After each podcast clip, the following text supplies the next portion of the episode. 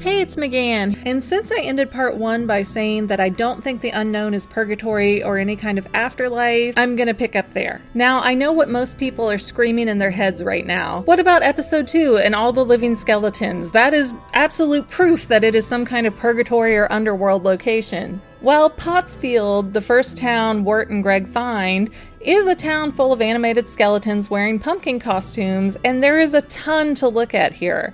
I believe these creatures are truly dead because they have to be dug up from deep underground to participate in the party, and one of the skeletons makes the comment to Wirt that he's too early in reference to the fact that Wirt still has flesh on his bones. Not to mention all the talk of never leaving Pottsfield as if it's a final resting place. And who is the head honcho of Pottsfield? A giant pumpkin headed creature named Enoch who tells the brothers, You'll join us someday. Well, while on my name research kick, I happened to find that Enoch is not one, but three different things in the Bible.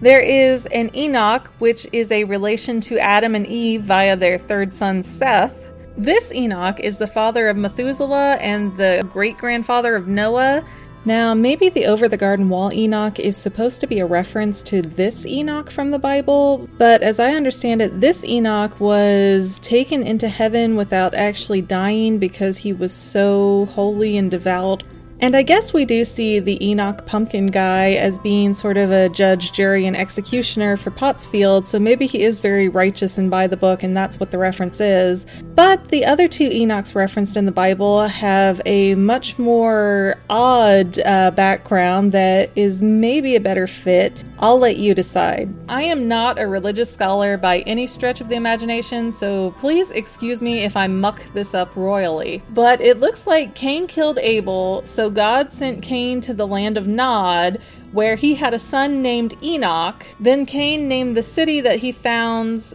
after his son, too. So there's Enoch, his son, and Enoch, the city. But oddly enough, it's pretty hard to find any information on this Enoch. So I threw this question out on Facebook only to learn from a Mormon friend that Cain's son Enoch was apparently cursed. His skin was turned dark as punishment.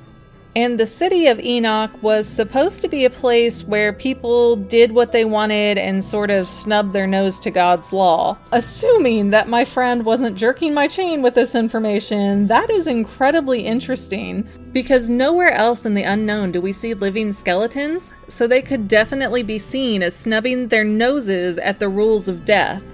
And at the end of episode 10, a little black cat pops out of the top of Enoch's pumpkin head. It seems to be implied that the cat has been piloting Enoch. And in the opening of episode 1, we see a similar looking cat using a turkey drawn cart filled with pumpkins, and the cat looks like he's up to no good. I don't know what exactly he's doing, but something looks really off in his expression. In episode 2, we do see the cat briefly, and he's shown as dancing at the festival with the pumpkin people, but as soon as Enoch comes alive, the black cat is not found again on screen. What I do find really odd about Pottsfield is that it's the only city in the entirety of the unknown that we're given a name for. Because we hear things like the animal school, the tavern, Endicott's mansion, but this is the only city that has a name, and that's a little bit bizarre. So it seems like maybe with the city part of the reference, that might be something there. So Black Cat versus Dark Skin, and a city going against the norm and doing whatever it pleases. It seems like that could be more of a connection there.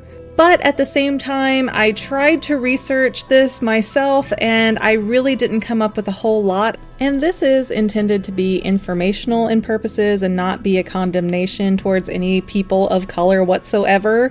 I'm just kind of curious if this is really a thing in the Mormon Bible and maybe if people can sort of elaborate for me. So I guess this video is also sort of asking for help with this research on this matter to kind of figure out the piece of this puzzle.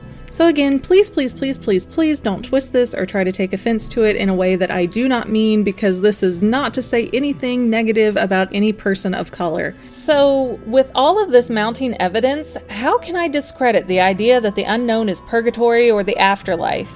Well, I'm afraid that's going to be in the next video. And thank you again for watching, and I'll see you very shortly in the next video where I actually do explain what the heck I think the unknown is.